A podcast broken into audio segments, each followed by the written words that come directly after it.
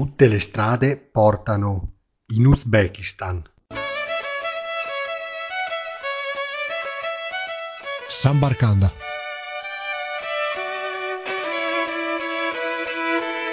Ciao a tutti amici di Sambarkanda e benvenuti a questa nuova puntata. Oggi andiamo a conoscere il paese che ha dato il titolo alla mia trasmissione, l'Uzbekistan. Infatti Samarcanda si trova in Uzbekistan e dopo la conosceremo con il nostro ospite Matteo Fagotto. Prima di uh, presentarvi l'ospite vi do due informazioni sull'Uzbekistan. È un paese indipendente dal 1991, esattamente dal 25 dicembre del 1991 Divenne indipendente dopo la disgregazione dell'Unione Sovietica e oggi conta 27 milioni di abitanti all'incirca. È un paese dalla grande centralità storica, infatti eh, nei secoli era situato lungo la via della seta e in virtù di questa caratteristica ci sono tantissimi popoli diversi. Abbiamo gli uzbeki che rappresentano la grandissima maggioranza del paese, ma non manca la minoranza russa, tagika, così come persino la minoranza coreana e uh, tatara. Una delle religioni uh, dominanti all'interno del paese è l'Islam e uh, pensate, l'Islam è praticamente il padre di quello che è oggi l'islamismo in India, poiché il sultanato di Delhi fu fondato da Babur e Babur, parliamo dell'epoca tra Medioevo e Rinascimento, nacque nella Val Fergana e ad Andijan e dalla Val Fergana uzbeka si spostò poi in India. E vi presento l'ospite, Matteo Fagotto, eh, classe 1978, è un giornalista freelance, ha eh, girato il mondo con diversi reportage, è stato in Libia, in Somalia per parlare di guerra, è stato in Cambogia per parlare dei uh, problemi legati all'agricoltura, così come in Nepal dove ha parlato della schiavitù uh, locale e uh, lo scorso marzo è stato in Uzbekistan facendo poi un reportage pubblicato sull'Espresso in data 29 settembre 2019 un bellissimo reportage con tanto di uh, foto scattate da Matilde uh, Gattoni. Buongiorno Matteo e grazie per essere ospite qui con noi. Eh, buongiorno a tutti e grazie per l'invito. Prima di cominciare uh, direi di presentare il uh, suo sito internet matteofagotto.org, non è così? Lei ha un sito internet? Sì, sì, ho un sito internet dove mh, ovviamente c'è una mia piccola biografia e c'è una collezione delle storie che ho realizzato nel corso degli anni eh, con un piccolo concept di, di presentazione e, mh, e le pubblicazioni dove i miei reportage appaiono.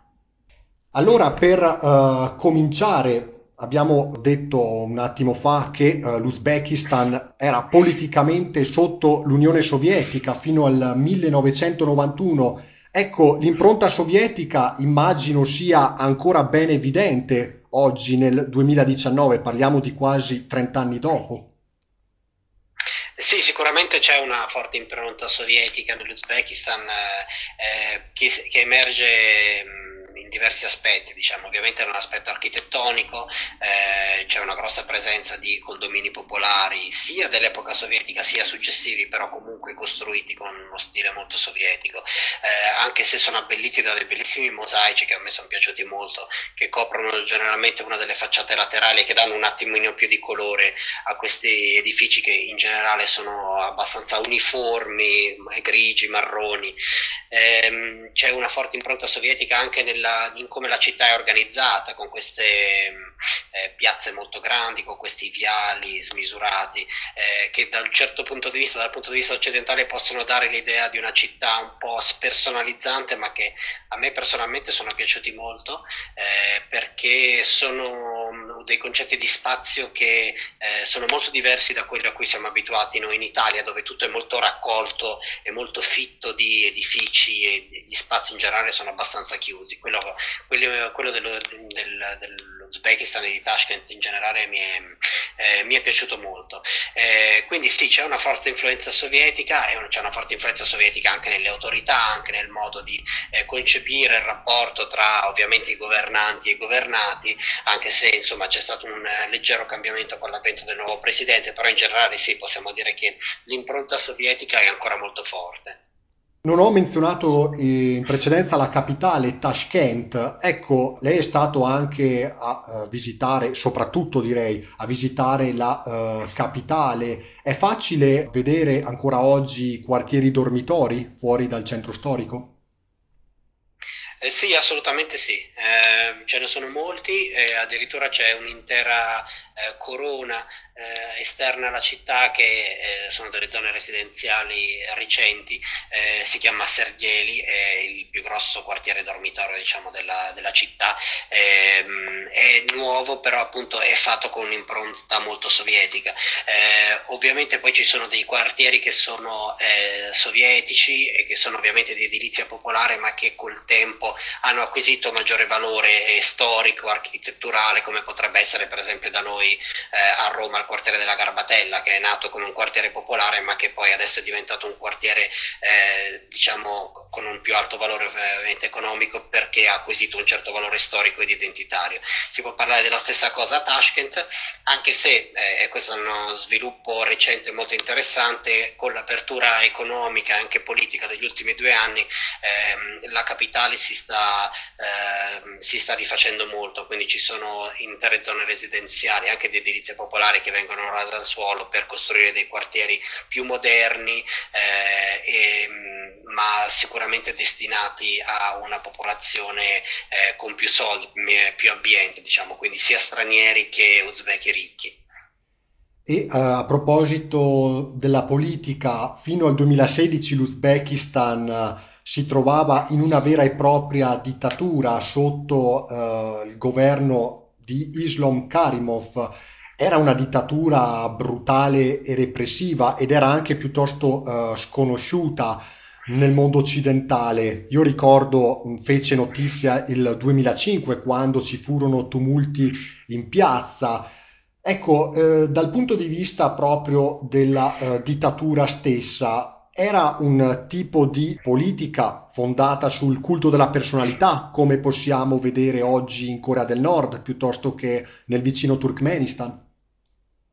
Eh, sì, assolutamente sì. Eh, questa è una cosa che mi è stata confermata anche dalla fotografa Matilde Gattoni che ha lavorato con me al progetto in Uzbekistan e che aveva avuto eh, la fortuna di andare in Uzbekistan eh, anche nel 2001, quindi in pieno regime di Karimov e quindi ha potuto apprezzare la differenza eh, tra il regime precedente e quello attuale. Eh, sì, assolutamente la, il, il regime di Karimov era una sorta di dittatura basata sul culto della personalità all'entrata all'entrata di tutte le città c'erano immagini di Karimov eh, con vari slogan, ovviamente scritti in cirillico, eh, inneggianti al popolo, diciamo degli slogan abbastanza di stampo comunista eh, e mh, anche, possiamo dire che anche nell'Uzbekistan, nell'Uzbekistan attuale comunque c'è una forte impronta eh, di Karimov, tant'è che il suo ex palazzo del governo a Tashkent è stato trasformato eh, non dalle autorità ma dalla sua famiglia in un suo mausoleo personale,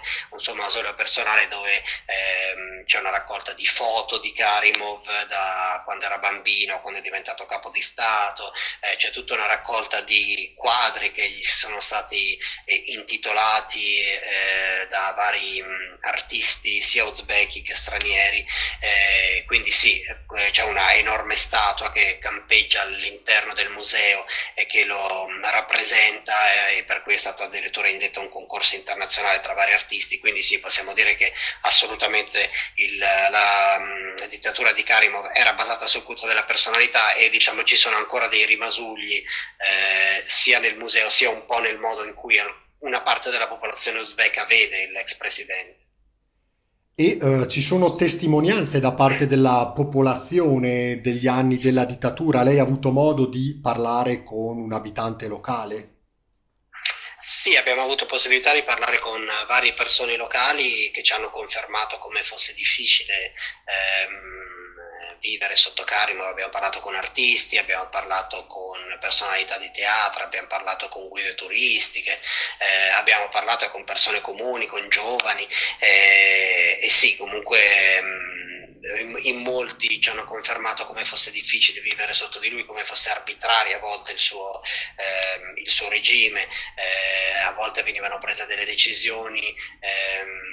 Piuttosto bizzarre senza che ovviamente alla popolazione venisse reso conto e che la popolazione riusciva a capire fino a un certo punto. Mi ricordo che la nostra guida ci aveva spiegato come nella piazza Amir Timur, che è la piazza principale di Tashkent, eh, a un certo punto se,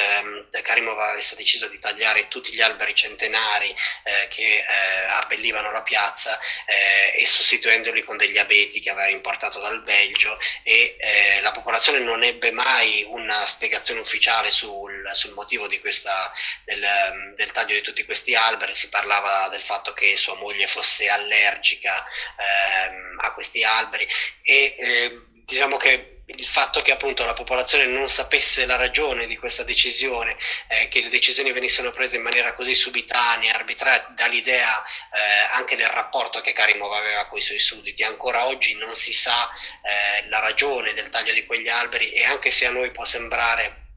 una cosa di poco conto, una cosa piccola, è, una, è, un evento che dà l'idea, diciamo, dà il polso del tipo di rapporto che aveva Karimov con i, eh, con i suoi governati. Ecco, poi ricordiamo Karimov governò dal 1991 al 2016, cioè l'anno della sua morte. Correva il settembre 2016 quando Karimov morì uh, per cause naturali e uh, subentrò uh, Shavkat Mirziyoyev, spero di averlo pronunciato giusto, e il paese ha iniziato un attimo a uh, respirare, tanto che, come ha riportato nel suo articolo dell'Espresso, c'è stata una sorta di vero e proprio uh, boom industriale. Il paese si è, si è, anche un attimo aperto a quello che sono a quello che è il rispetto per i diritti umani, non è così? Sì, assolutamente, ci sono dei cambi palpabili nell'Uzbekistan eh, attuale, anche se ovviamente non è tutto rose e fiori. Eh, diciamo che per uno straniero che arriva in città i cambiamenti più evidenti ovviamente sono quelli che riguardano l'edilizia, come ne ho parlato prima, eh, i nuovi quartieri che stanno che sono costruiti nel centro città, eh, ovviamente la proliferazione di locali, caffè, bar che stanno nascendo a Tashkent e che stanno trasformando un po' la città in una sorta capitale dell'Asia centrale. Eh, ci sono parecchie infrastrutture che stanno nascendo, c'è una metro nuova di zecca che raggiungerà i quartieri periferici eh, e c'è sì anche sicuramente un miglioramento dal punto di vista eh, della diciamo, della libertà di espressione. Quella di mm, Mirziyoyev non è sicuramente una democrazia, ma la gente si sente un po' più libera di parlare, eh, si sente un po' più libera anche di esprimere i propri dubbi rispetto al eh, regime precedente, anche se gli uzbeki stanno ancora un po' tastando il terreno perché non sono abituati diciamo, alla libertà di espressione, quindi non, molte volte sono ancora resti a esprimere le, le proprie opinioni perché hanno paura eh, che ovviamente qualcosa di detto male o di non gradito dalle autorità possa, ehm, possa risultare in eh, ovviamente delle rappresaglie. Possiamo dire che in generale sì, gli uzbeki si stanno aprendo di più, eh, c'è un generale mm, rilassamento da parte delle autorità e quindi diciamo che l'atmosfera in Uzbekistan in generale è divenuta più respirabile, soprattutto per i locali. Ecco, da questo punto di vista... Mh mm, si può parlare di anocrazia, per chi non conoscesse questo termine, parliamo quindi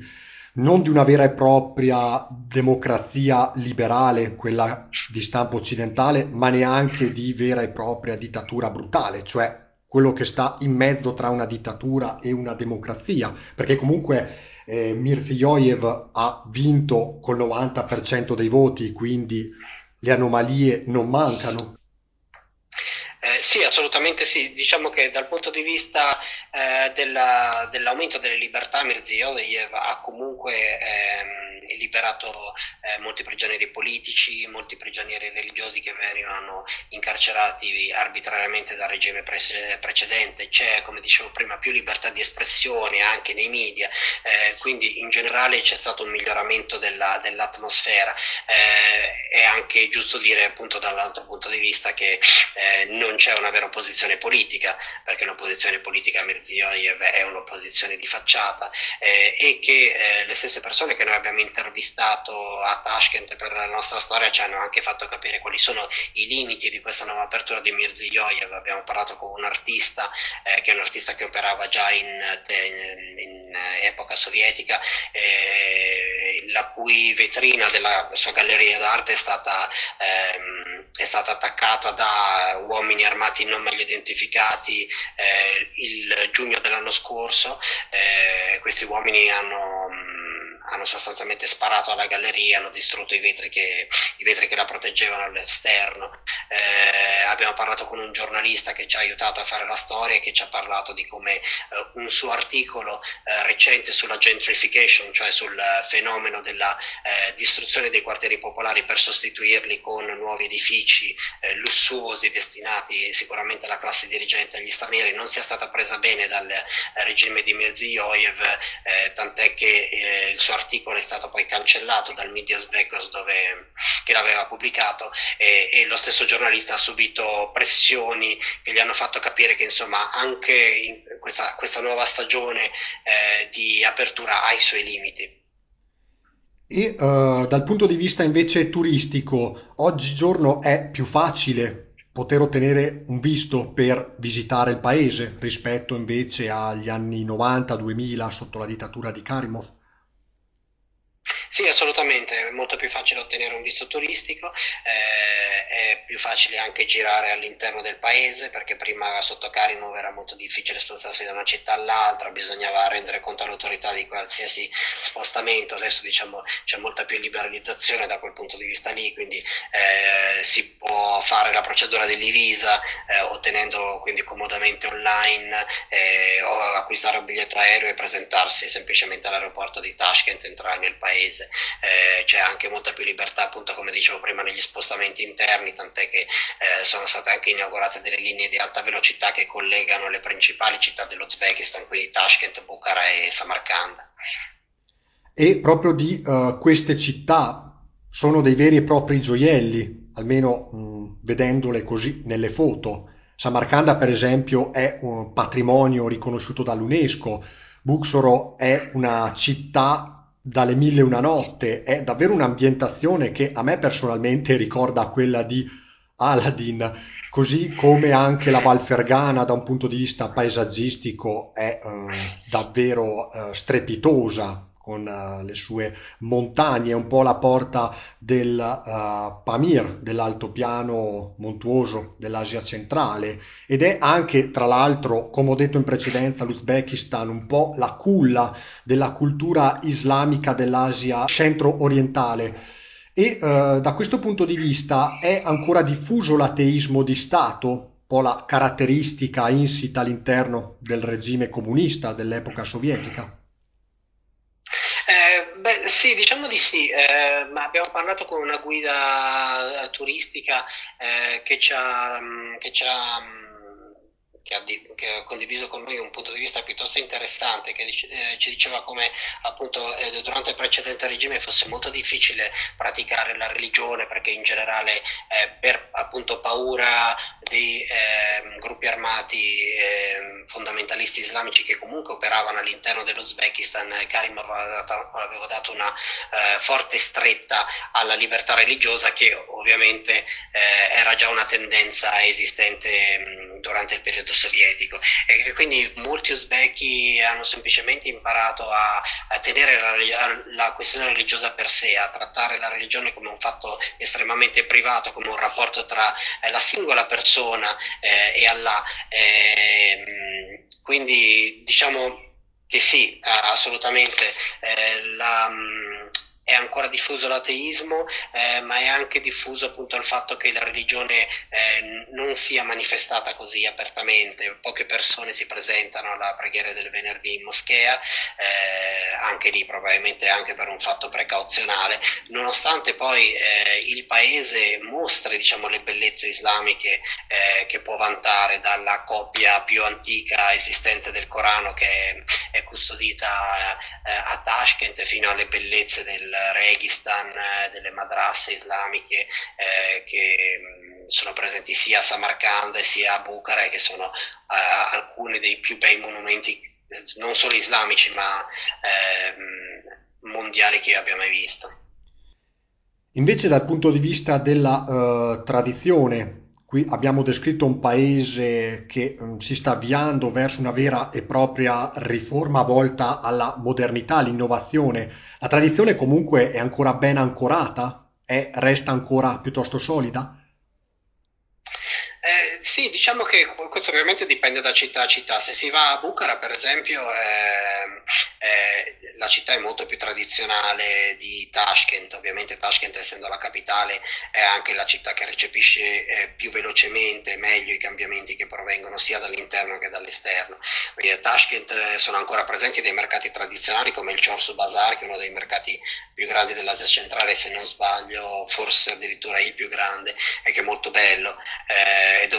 dove, si vende di tutto, dai generi alimentari al, um, al, ai vestiti, a, eh, a, prodotti tradizionali. Eh,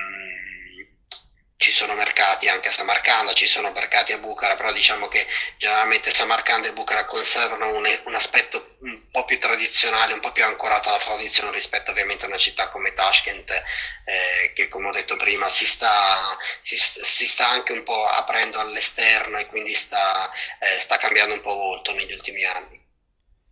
Invece parlando uh, della posizione dell'Uzbekistan è davvero centrale perché uh, si trova a sud uh, della Russia, a nord del subcontinente indiano, se vogliamo essere precisi a nord-ovest, a ovest della Cina, a est invece degli Stati Uniti e dell'Europa, quindi è davvero un uh, paese che può anche diventare interessante se lo guardiamo da un punto di vista geopolitico. Per gli Stati Uniti che possono usarlo come contenimento rispetto alle avanzate russe, così come la Russia come sfera di influenza verso l'Oceano Indiano e la Cina per il mastodontico progetto attuale della Via della Seta che è eh, già in costruzione. Con chi intrattiene le migliori relazioni eh, l'Uzbekistan?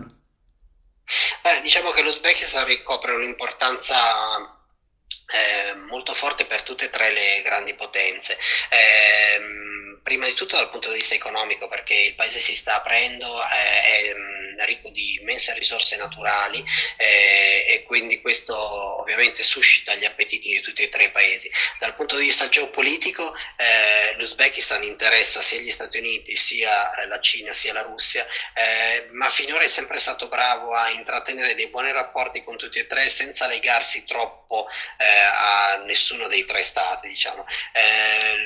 Stati Uniti per gli Stati Uniti è stato, l'Uzbekistan è stato di importanza strategica fondamentale durante la guerra eh, in Afghanistan perché sostanzialmente le basi nel sud dell'Uzbekistan venivano usate come una base logistica importante per poi eh, rifornire le truppe americane, soprattutto nel nord dell'Afghanistan. Eh, ovviamente questo ruolo potrebbe venire meno con l'amministrazione Trump che in questo momento si sta um, allontanando dal, dal, dall'Afghanistan, sta facendo rientrare le truppe nel proprio paese, quindi da questo punto di vista appunto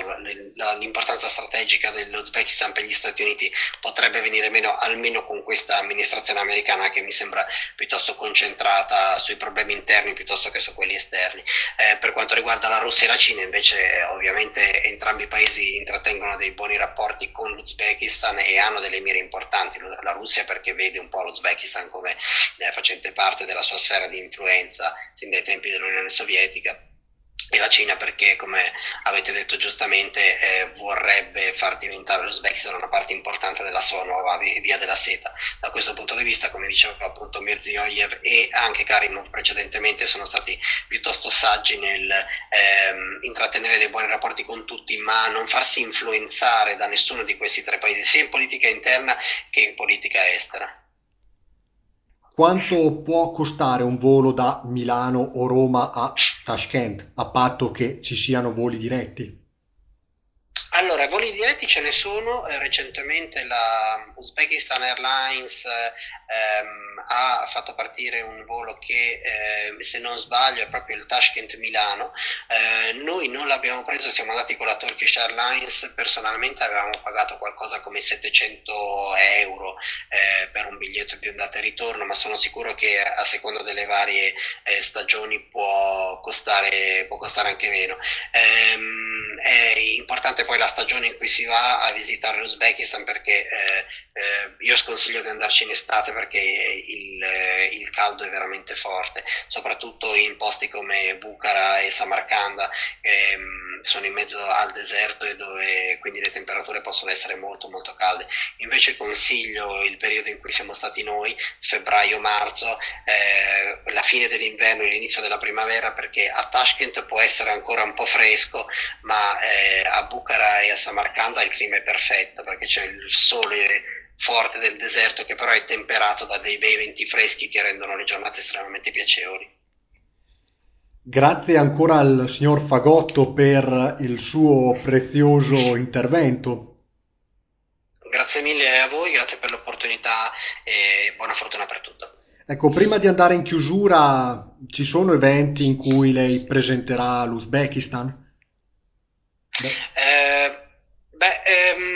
allora in questo momento stiamo ovviamente ancora distribuendo il reportage che abbiamo fatto in Uzbekistan alla mm, stampa internazionale, sarà, recen- sarà tra poco pubblicato su un mensile in Svezia per esempio e continueremo a proporlo anche nei prossimi mesi perché riteniamo che sia una uh, storia importante. E poi stiamo pensando anche a realizzarne una, mm, una mostra con le foto di Matilde Gattoni, però in questo momento ancora non abbiamo delle date precise, delle location precise per, eh, per dove saranno esibite le foto. Ricordiamo il titolo del suo reportage pubblicato su L'Espresso del 29 settembre 2019, Fuori dal mondo c'è uh, l'Uzbekistan, è un uh, reportage molto interessante su quello che caratterizza l'Uzbekistan tra uh, passato e presente.